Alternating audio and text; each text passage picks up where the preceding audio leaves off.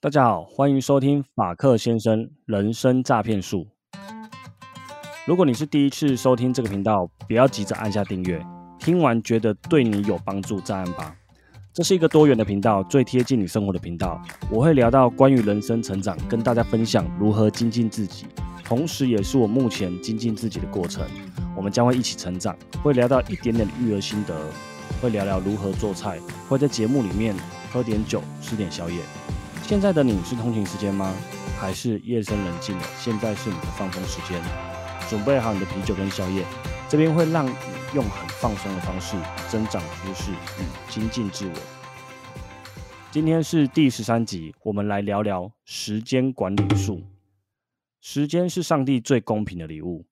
小时候常常听光阴似箭，时间就是金钱，不要虚度光阴。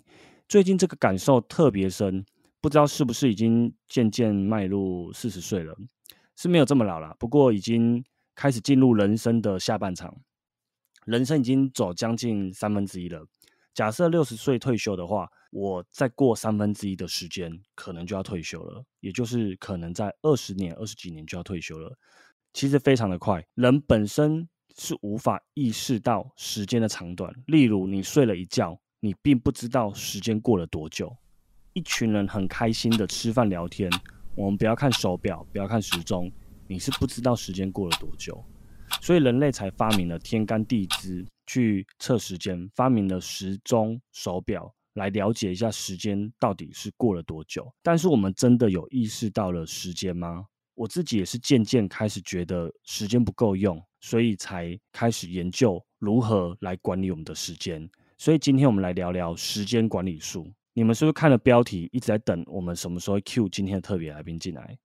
没错，你们期待已久的特别来宾又来了。这一次是自掏腰包了，没有人懂内。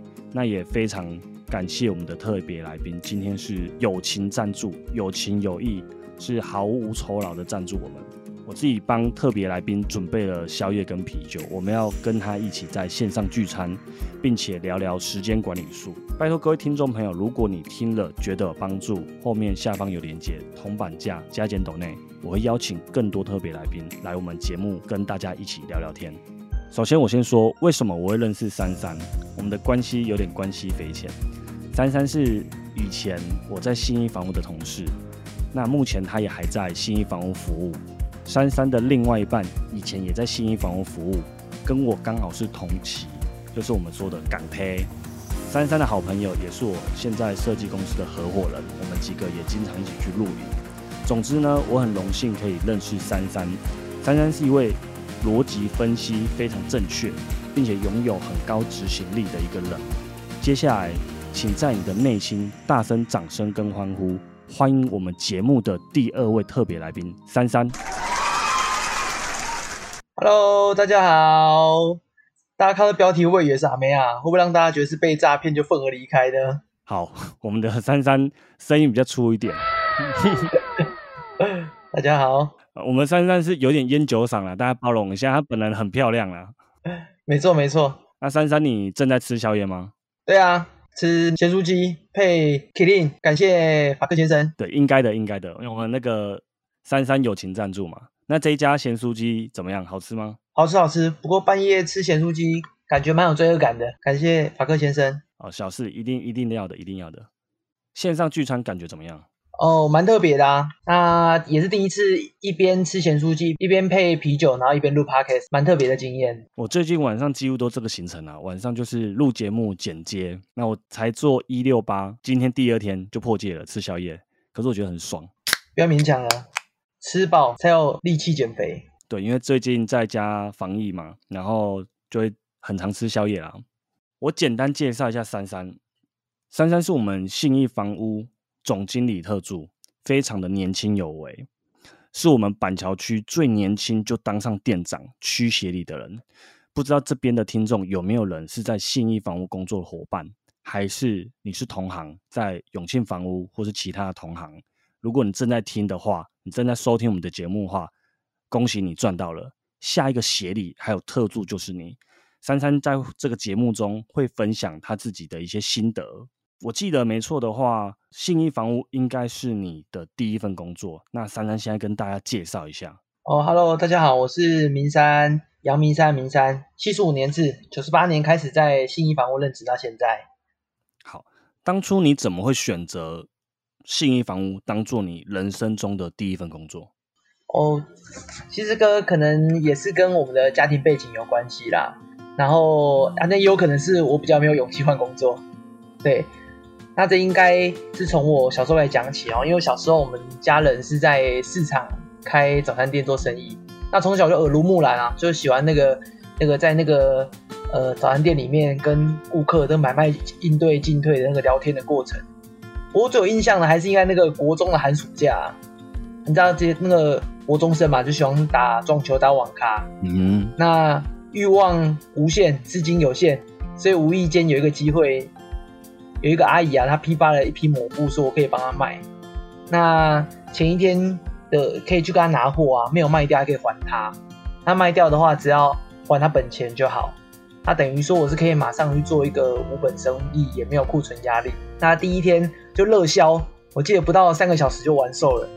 我马上拿这些钱去肥类，网咖打起来啊，撞球撞起来。后来这个阿姨啊，她陆续批发了电池啊，这些呃，算是生活用品这样。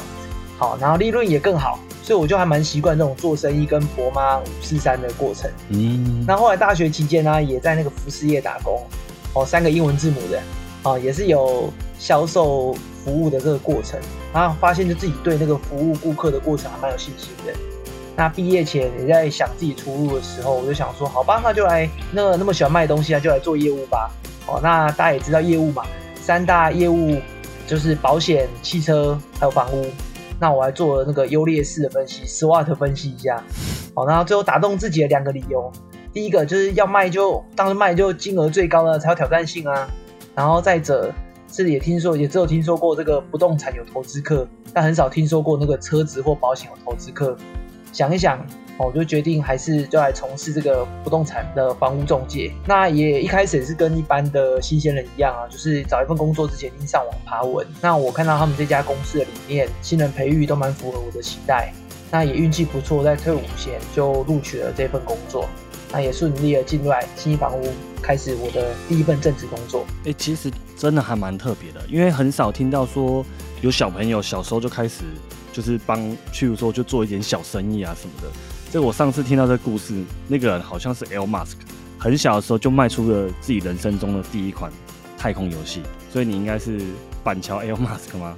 呃，我是卖早餐的 L Musk，早餐店的 L Musk 就对了对？我自己是为什么会选择信义房屋？那时候其实我也是在比较说房仲、汽车、保险业务这几个去做分析。那我自己，我是因为家里家庭的成长关系，所以我会觉得说保险好像不是我这么喜欢的行业，因为大家以前对保险业可能会比较多的误解。当然，现在保险业是一个很完善的一个行业了。那汽车业务，我会觉得说我跟汽车其实不怎么熟，不不懂汽车。房屋的话，相对于在我的成长背景中，我可能会觉得比较熟悉，因为爸妈可能会看房子买房子，所以我就对了。呃，房屋投投资房地产这方面有了一点兴趣，那我觉得说，我进去里面，我还可以学到一些房地产的资讯。如果我之后往后我要自己买房子，或者是说投资房子的话，我可以更清楚、更了解哦。所以我也是进去了信义房屋。那明山在信义房屋的升迁可以说是一段传奇，你也可以跟大家介绍一下吗？你怎么升迁的？好，没有没有传奇啊，太客气啊，那比我厉害的业务或主管太多了。不过可以说一下这个中间的成长历程啊。那因为二十三岁进进到公司嘛，所以前两年二三到二十五岁这个阶段呢，就是跑业务嘛。那跑业务也学到蛮多的专业知识。那也因为这样哦，所以我们呃在跑业务认识顾客哦，我们的顾客年纪大概都可以当我们的爸爸妈妈。那常常听他们的人生经验，不知不觉那个谈吐思考也会比同年纪的同才啊，那再成熟一点。哦，所以。呃，二十五岁之后就开始担任这个业务主管。那一开始起步期超惨的，那伙伴离职啊，业绩也不好，分店业绩非常糟糕，营运状况非常糟糕。后来才发现问题都是在自己，就也还来得及是及时的调整哦，营运才慢慢的走回常轨这样，不然赔钱赔到脱裤子。后来这个过程呢，我就发现其实自己服务伙伴啊，比我服务顾客其实更有成就感。那顾客可能就是买卖一两次，但是那个伙伴有能力有成长，好，那有成交，就会觉得自己在别人生命中扮演一个很重要的角色。也因此现在啊，多了很多的家人跟好朋友，到现在还蛮常呃跨地理区的调动啊，那跨工作在形态学习，所以就常常把自己当成在新人一样那那一段那个初衷的那那一个呃挑战的那个心态，好，那保持好好奇心。好，才能享受工作的过程。哦，其实这样子听下来，因为呃之前没有跟明山谈过这一段经验。其实我觉得明山算是一个很早熟的年轻人，因为在我二十五岁的时候，我并不会想到说，呃，或者是说，在我进入信义房屋的时候，我跟这些客户，卖房子的屋主在聊天的时候，我并不会去想到说，哦，他们聊的一些人生经验啊，那。那对我会有什么影响？我就是一个正常上下班啊卖房子的 sales。可是明山很早熟，他在很早的时候就开始呃培养这种思考逻辑，去想各方面的问题。那在我的节目里面，我也常常讲到，你一定要保持对各种事物充满好奇心。同时，我到现在也才觉得说，为什么我会继续录 podcast 这节目？因为我也想要呃在这方面，在各方面去激励大家。让大家可以一起共同成长，这个就是可能明山讲的服务伙伴的一个成就感。我希望说带着大家一起学习。那下一个问题是，呃，你在新义房屋里面学到了什么东西？呃，因为也也过了十十几年了啦，所以说这十几年下来学的东西真的也也蛮多的，类型种类哦，呃，方向其实蛮多的。那不止在公司里面学啦，也有很多是跟形形色色的顾客学。那如果要说比较影响我自己跟家庭的话，应该就是要说到价值观。对，那价值观其实不容易学，因为它会影响呃人的一辈子嘛。那你也知道，我儿子是蛮会打赛的，也也蛮胡烂的。哦，所以我都会跟他讲讲四个字哈，就会跟他说，人做人要说到做到。哦，所以我都会。我从五岁开始就会把这个价值观灌输在他的身上哦，因为我们工作很讲究诚信，所以说到做到是我们很重要的一个价值观。哦，那也一定会这样走，所以他五岁你就会教他妹妹，让他妹妹说，妹妹要说到做到哦。哦，所以从小就变也变成他的口头禅。好，但我目前还是观察，还是观察效果吧，是讲是这样说哦，但是也不知道未来怎么样这样。但是很简单的四个字哦，可是它内涵着那个责任感。那有责任感的人会让人家安心跟信任。那我觉得这会是一个，呃，做人很重要的一个元素。没错，这个方面我是非常的认同，因为我对自己的小孩，我也会跟他讲说，你要说到做到。哦，你答应我要吃完饭，吃完饭，那我也答应你，吃完饭可以让你看电视，或吃完饭我可以陪你看书。我们从小就是这一辈，我们这一辈的，呃，我们这一辈的大人，我们这一辈的家长，其实教育观念跟以前就不一样。我们其实蛮重视这一些，就是说你要说到做到，你要诚信。那慢慢从小去培育这种观念，我相信他们长大以后，呃，对于他们自己的人生成长是非常的帮助的。那再请问一下，明山平常有什么好的习惯可以跟大家分享一下的？习惯，呃，就疫情期间也没有中断的话，应该就是阅读跟健身还算蛮持续的。对，那也因为疫情期间其实还蛮多时间哦，就是可以把以前的买的没看的书，靠趁这。个空档时间可以把它看完。那居家运动的确没有健身房这么舒适哦。不过居家运动也可以做一些徒手的健身啊。那我自己还有骑那个训练台。好，那我每天会花大概一到两个小时哦，工作以外的时间一到两个小时去安排哦这个阅读跟运动。那疫情前期六日一天往外跑，我就还蛮喜欢那个户外运动跟团体运动的。好，譬如说呃。露营啊，就像每次露营听一打赛，我也蛮觉得蛮舒压的啊，所以我还蛮喜欢户外活动跟团体活动的。对，这个疫情期间，其实大家空出来的时间相对的蛮多的，你可以省掉你的通勤时间啊。所以的确在家的话，我也是比以前多了一些时间看书啦。那我自己以前是没有什么看书习惯，但是渐渐的开始看书以后，会觉得说书上教你的东西其实真的非常的多，有时候这些观念。你是懂的，重点是你要一直重复去看这些观念，才能更深植你的心，然后让你变成一个信仰，然后你一直去执行它。那最近明山有什么好看的书可以推荐给大家呢？哦，有啊，我最近如果从商业书籍的话，哈，我刚看完一本书叫做《零规则》，那里面是讲那个 Netflix 的网飞哈，就大家在看那个影电影的这个的的平台的串流平台哈。那这个里面讲的是那 Netflix 的文化跟成功，那我觉得还蛮适合社会新鲜人看的。它里面举了蛮多例子，看起来蛮轻松。那也很多我们那种耳熟能详的电影集啊，是怎么被开发出来？那开发的背后是经过多少的努力？哦，那他们希望他们员工拥有什么特质？这本书我蛮推荐的。那另一本书的话，我就蛮推荐那个呃个人成长相关的哦，有一本书叫做呃打造超人大脑。那这也是我同事介绍给我的哦。那他是在讲这个，就是现在整个世界趋势都在讲这个，就是资讯爆量嘛。那你怎么去截取你真正需要的资讯？好，啊，教你怎么三十分钟去读完一本书，算是一本工具书啦。那当然最重要的还是说这本书让薄薄的，可是它含金量很高。那我会蛮推荐给老师觉得自己时间不够、很忙碌的人。好，那有效善用自己的时间，完成自己最重要的目标。哎，这本书推荐的不错，哎，《超人大脑》这本书我就蛮感兴趣的，而且这本书还蛮符合我们这一集节目的内容啊，或者是你可以去听我前面集数，有一集是速读术，你要怎么样快速的去看完一本书？那我自己最近要看的书，其实看的有点久，因为这本书其实还蛮深的，就是《原子习惯》这本书其实蛮适合你，呃，多看几次，然后每次看你可能都有不同感受。但这本书的话，它内容扎实，所以你可能要花。比较多次去阅读，你才会比较明白。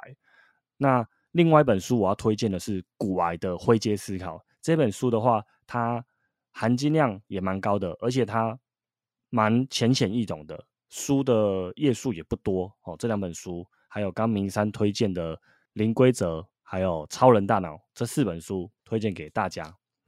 那明山平常都怎么管理自己的时间？因为我觉得你的时间好像都比别人多。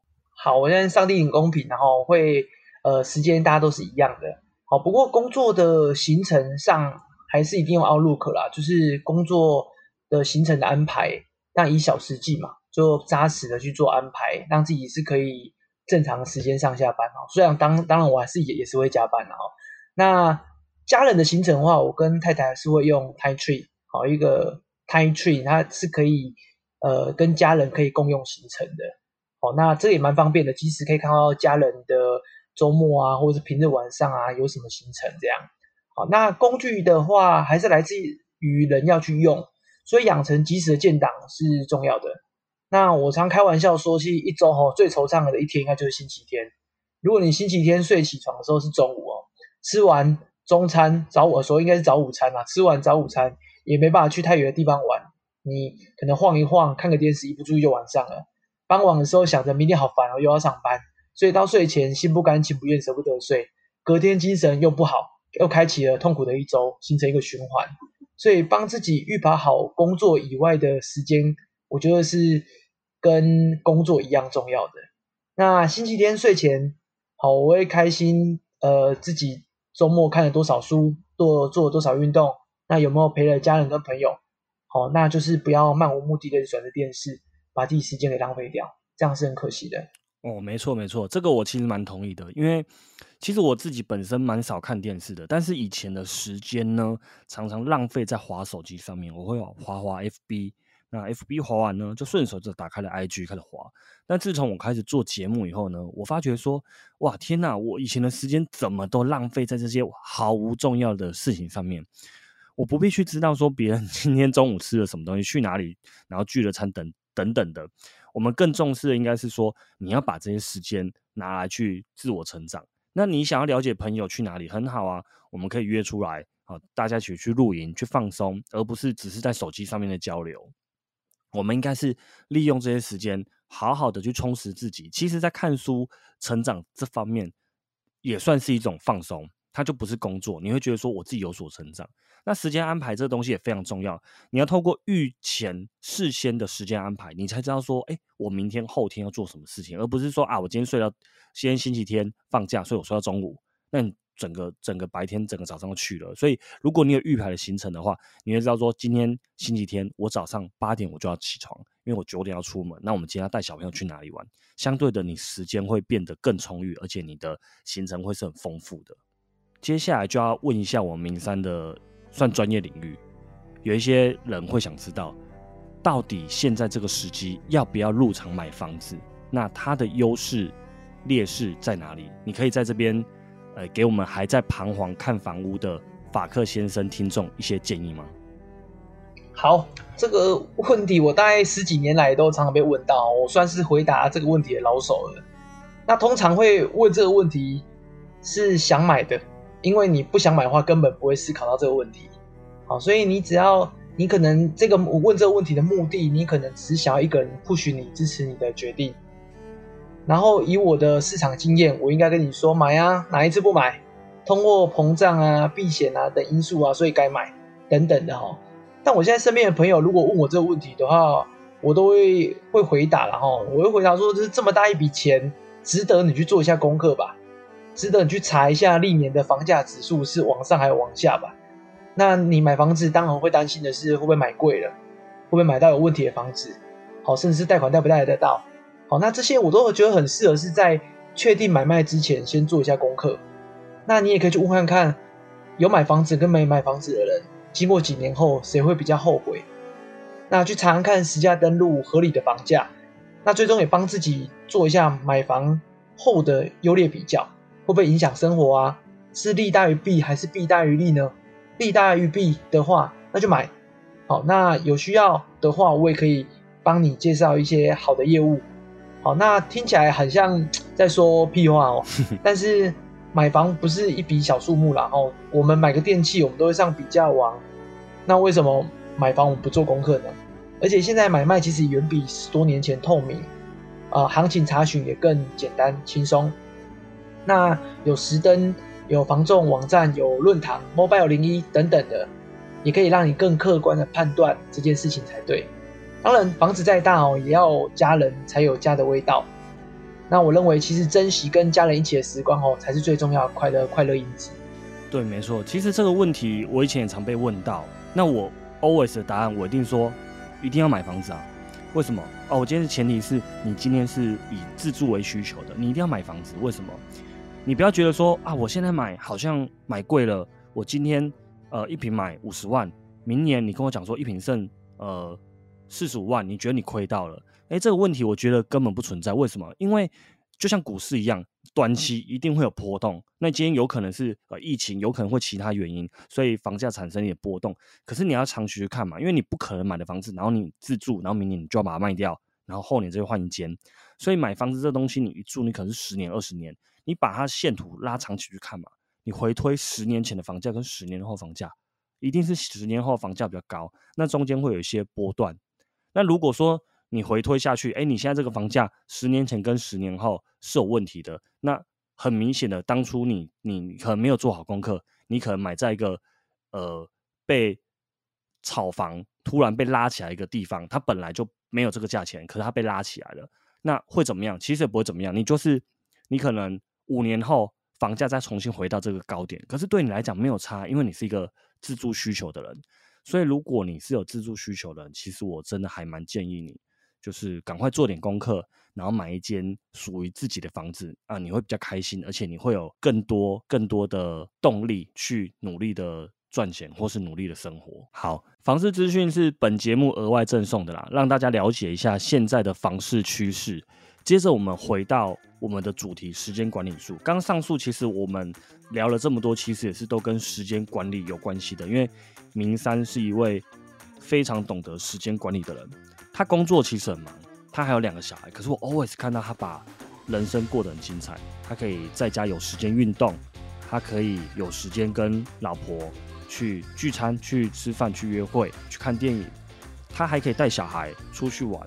所以这个对我来讲，我还蛮意外的。我想说，他是不是住美国，还是美国时间比较多？他一天好像超过二十四小时，所以我才想说邀请他上来节目，跟大家分享他的怎么样做一个时间管理。下面有七点成功学习时间管理术的方法，跟大家分享一下。那以下这些方法也不是我想的，这是一位 YouTuber 叫做 Ryan Wu，他的艺人公司实战手册这个频道，他是看了一位作者叫做卡洞的一本书，书名叫做 The Ten X Rule。以下整理出七个原则给大家，我消化整理后再把重点跟大家分享。大家也可以去追踪他的 YouTube，那我会把链接放在我的资讯栏里面。第一个，提高效率。提高效率呢，它的方法是增加时间的方式，在既有的时间下完成更多的事情，所以意味着你就增加了时间。好，不知道这个逻辑大家有没有听得懂？再来。提高效率或者是增加产值，你原本要在一小时完成的工作，可是你三十分钟就完成了，等于你的产值是两倍，那你就多了三十分钟的时间。那你要怎么样达到提高效率或增加产值呢？你要让自己更快速、更专心的进入工作状况。假设原本一小时你只能做十张手工卡片，现在你必须更专注，或者是优化你做卡片的流程。一小时你要做二十张手工卡片。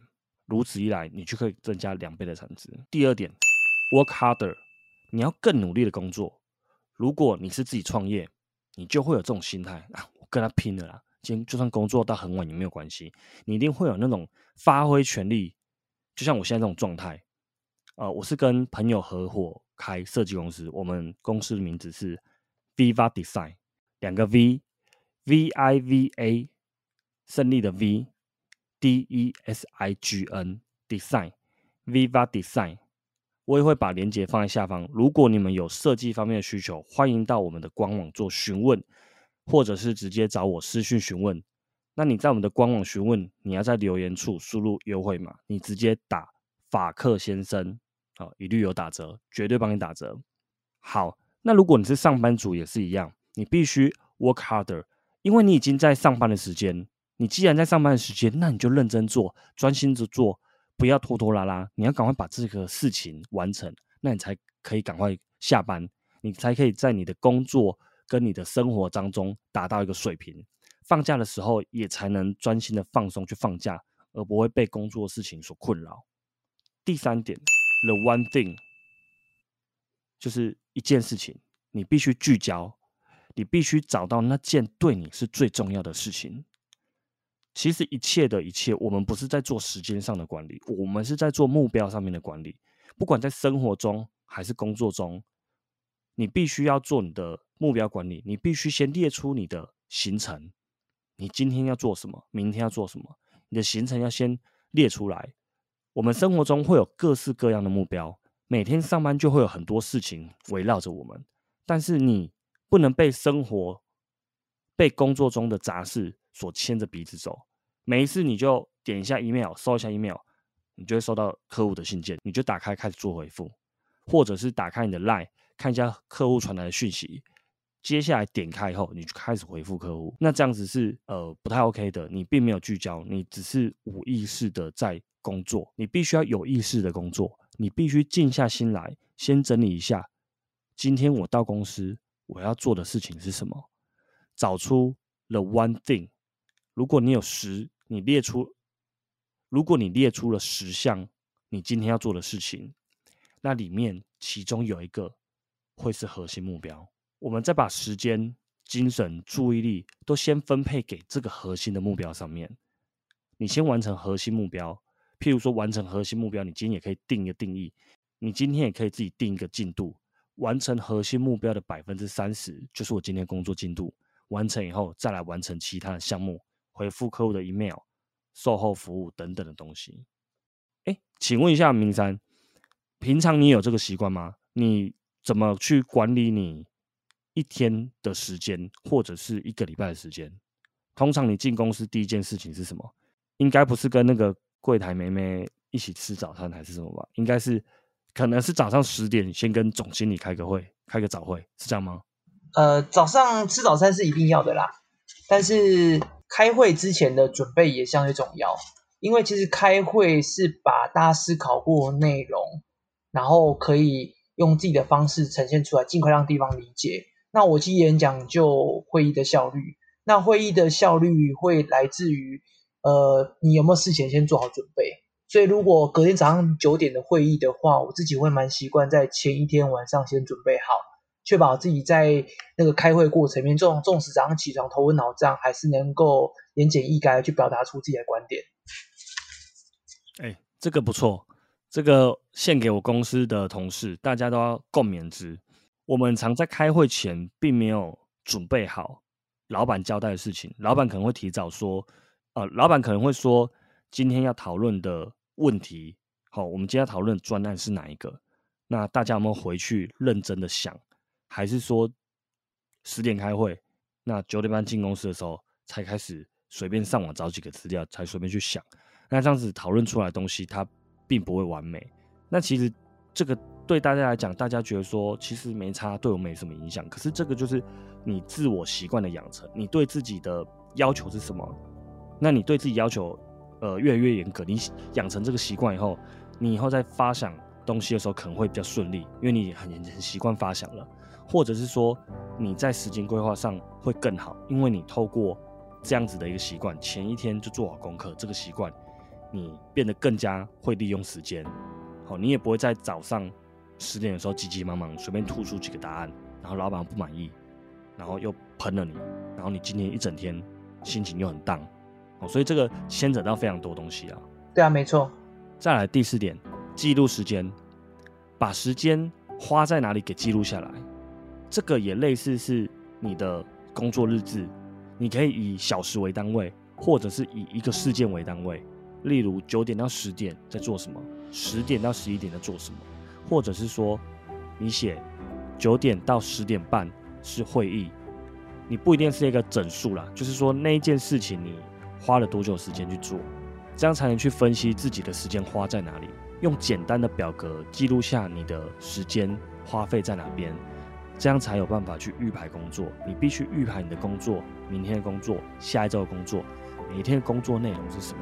那每天第一件事情呢，你就是安排最重要的这个核心目标，the one thing，因为你要利用你一天当中最有精神、最专注的时间来做这个事情或来想这个事情。那如果你自己最专注的时间，你说是下午一点半也可以，中午吃完饭休息过后，你发现你精神下来也可以。我记得以前我们信义房屋也是在落实这样子预排行程跟每日检视完成有效行程这件事情吧。这个是证明是有用处的，对啊，有啊，的确会让时间利用是更充分的。好，第五点，确保自己的行动是在生产或者是活动。我举个例子，你确保你现在做的事情是有效率的。例如，我现在是在生柴火，我有一堆火堆，那你在火堆旁边加。木材，你在火堆里面加木材，这个叫做生产，它是有效的。你要确保你在做的事情有这样的效果，它是一个生产还是活动？在你一整天当中反复问着自己，来提醒自己去增加你的生生产力。你不要做活动，你要做生产，它是有效的。这样也是可以帮自己争取到时间，不要偏离走道的一个方法。第六点。这件事情是主力，也可以是助力。乐观是一天，悲观也是一天，这样就过了两天。好，这是屁话。应该说，呃，一件事情你可以把它当成你的助力，激励你；你也可以把它当成是你的主力。你可以想，因为房子很贵啊，我买不起，所以我就要吃喝玩乐，活在当下。那这样子，如果对于你想买房子的话，它可能是一个主力。那你可以把它换成是一个助力，你可以想，因为房子很贵，我必须更努力的工作，我必须做投报率更高的工作，或者是我必须额外操作股票，创造被动收入，或是额外创造其他的投资等等的。好，你可以换成这个更乐观的想法。工作做不好，很忙很累，是因为我有小孩，所以我没有太多的时间去工作。这样是一个主力的想法，你可以换个角度想，因为我有小孩，所以我必须工作效率更高，执行力更高，利用更短的时间，更专注的工作去完成工作。我要快速的去改变，去认真的达到目标，对不对？这样才是一个助力的一个想法。那么阻止你做这件事情的原因，你的阻力通常才是你应该赶快去把这件事情完成的原因。你必须要把你的借口、把你的阻力当转换成你的助力，这样才能更有能量去完成这件事情。这边我要很认真的问明山，因为我觉得你的执行能力非常的高。那通常你的思考逻辑是什么？是什么样子的动力可以让你去完成你想要的目标？呃，的确啊，就是要正向，这边说没有错，要乐观正向的看待自己的阻力哈。呃，你遇到一件困难。好困难的事情，那你可以选择背对它，不去面对它嘛？哦，那当然也可以去闪避它嘛。但是如果你可以迎向它，好迎向它的话，的确一开始的冲击是很大的。好，但是你顺着阻力，好，然后去把自己的能力提升，你会非常有成就感哦，因为你会觉得说，哎，自己克服了一件事情，类类似像打怪一样，自己等级又上升了。那我常常会说，其实有能力的没有压力。那你会你会觉得很呃，可能是心情很不好啊，或者是说自己的呃想法非常负面消极。那我觉得很高比例都是因为你对这一件事情的掌握度是低的。那因为对这事情的掌握力控制低，所以你就会无形给自己压力，因为这些事情不在你的控制之中嘛。那你唯有想要让自己的能力提升，让自己的呃对事物的掌控力变高，那你的负。负面的、消极的情绪就会比较容易会消退，所以我会觉得说，你面对一件困难的时候，别想太多。就是如果遇到一件困难事情，就放下所有的自尊心，放下所有的烦恼，就好好去学习那件事情。如果觉得自己没有钱，那就积极的去看看书吧，看古玩的书也好，或者是看任何理财相关的书，把自己的理财能力、思考更提升。如果觉得自己的工作职位不好，那就看工作相关的书，提升自己的工作能力。那我相信你面对所有的阻力都可以变成助力的。没错，没错，说的非常好。其实这个就是你要怎么去面对你的失败。其实你没有能力完成它，你有可能就是面临着失败。那假设失败了，你要怎么面对它？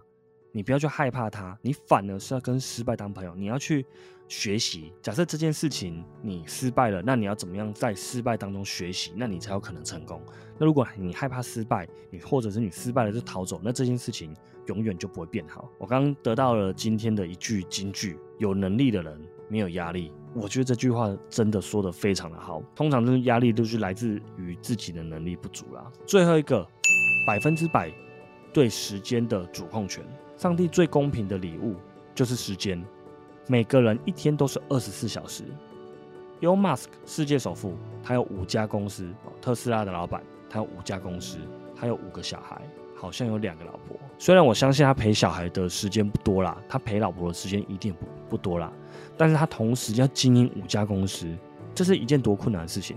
他一天也是二十四小时而已，他研究火箭，射向太空。那他一天也只是二十四小时而已啊，他的时间并没有比我们多。现在有很多人的工作他都是斜杠，他们的时间也都是一样多。有的人会说我很忙诶，我怎么可能有时间斜杠？我怎么可能有时间看书？其实大家的时间都是一样多的。你要对自己的时间有百分之百的掌控权。你想看书，你今天就要拿得出十分钟，因为你有对自己时间百分之百的掌控权。我每天就是想花三十分钟看书，那你一定有时间。如果你会说没时间，那就是你还没有动力，或者是你不想做这件事情，你正在逃避这件事情，你并不敢去面对这件事情。那明山听完我上面几点，有什么建议或补充可以给法克先生的听众朋友吗？好啊，那我自己也很喜欢这个第三点哦的 one thing 哦，聚焦。那的确聚焦是很重要的事情哦，不然你你每天在。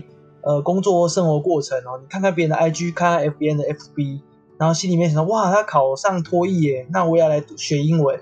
哇，在运动诶，那我也想今天马上来运动。那我觉得会随随着这个呃那个可能外在的一些变化，然后也让你的行为跟思考做改变。哦，所以我觉得聚焦没错，聚焦是很重要的哦。你应该可以列出你最想要完成的可能是十件事情，好，然后去做排序。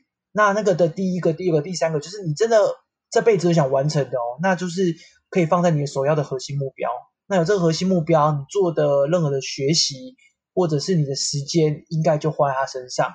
那我们不可能说，呃，想要说今天想要散步啊，然后就会散步到玉山上面嘛，一定不会嘛，一定会做好准备。你今天要去玉山，玉去玉山，你做准备可能是先要去找那个登山团，可能要准备登山的用具。那你绝对不可能散步散一散，散到玉山上面去了嘛？所以面对你的核心目标，你应该是要做好准备的。好，那我很喜欢聚焦这一点，所以我的时间我也会都会聚焦在我最核心当前，可能是这个周或这个月最核心的那几件事情上。哇，我我们的节目突然变得很深、很深沉，我我还蛮喜欢的，因为我平常在看这些书的时候都会有一些想法，可是呃，今天明山刚好就好像跟我讨论一样，我们做一个互动，那相信这些互动可以带给大家更多更多的想法。最后有四个问题可以让你更认识你自己的时间管理。那我最后面会说是哪四个问题？如果你听完我的节目，你可以按下订阅，因为这个节目并没有收费。那你去按别人节目的订阅也是订阅，按我的节目订阅也是订阅，对你没有损失。所以如果你觉得我很用心录节目，那这个节目对你也很有帮助的话，那你可以按下订阅，并且你到留言区留下几个字，很棒的节目，加油！这样子我就有更多的动力可以继续录制下去。接下来疫情已经趋缓了，我已经开始恢复上班，那能够这样录制的时间也更少了，所以希望大家可以给我更多的鼓励跟支持，让我继续录制下去。最后哪四个问题你可以问自己呢？第一个，你每天工作的时间有多久？第二个，你每天浪费的时间有多少？因为你已经把每天你的作息给列出来，所以很明显的，你可以看到你当中有几小时是浪费的，可能是划手机，可能是发呆，可能是追剧等等或打电动。你觉得什么定义是浪费，你就可以把它列出来，那你就知道说你浪费了多少时间。第三个，当你这样列出来后，你会知道说什么行为浪费你的时间，所以你会可能知道说，例如我刚刚讲的嘛，你就是划手机或什么，所以你会知道说，那你下次要。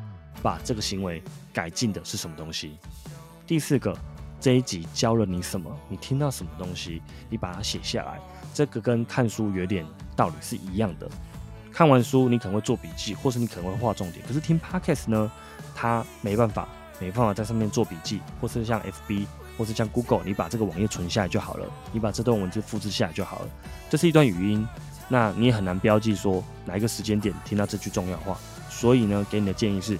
拿一本笔记本，把你学到的东西，不一定是在我节目学到的东西，都把它写下来，好，或者是说这一集时间管理术教你什么，你把它写下来。最后，请大家在留言区告诉我，我刚刚上述的问题，你们一天工作几小时？然后，呃，一个礼拜工作的时数是几小时？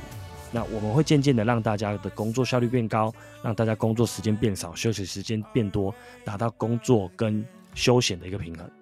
最后，谢谢大家今天收听法克先生的时间管理术，也再次感谢我们信义房屋总经理特助明山有情有义、义气相挺，他是完全没有酬劳的来上我们这个节目，而且现在时间其实不早了，这个该休息的时间了。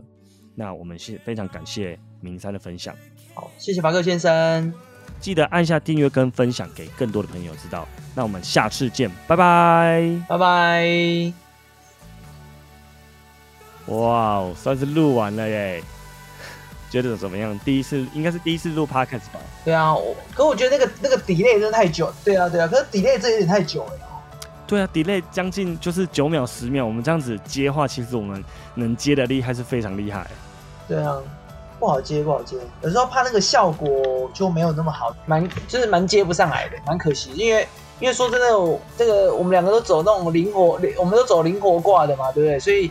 蛮那种现场的那种即时的互动啊，或者是靠背啊这种的，我觉得应该我们两个应该也都 OK 这样子。可是因为在有点落差是那个嘛，所以说我们的梗有时候讲不出来这样。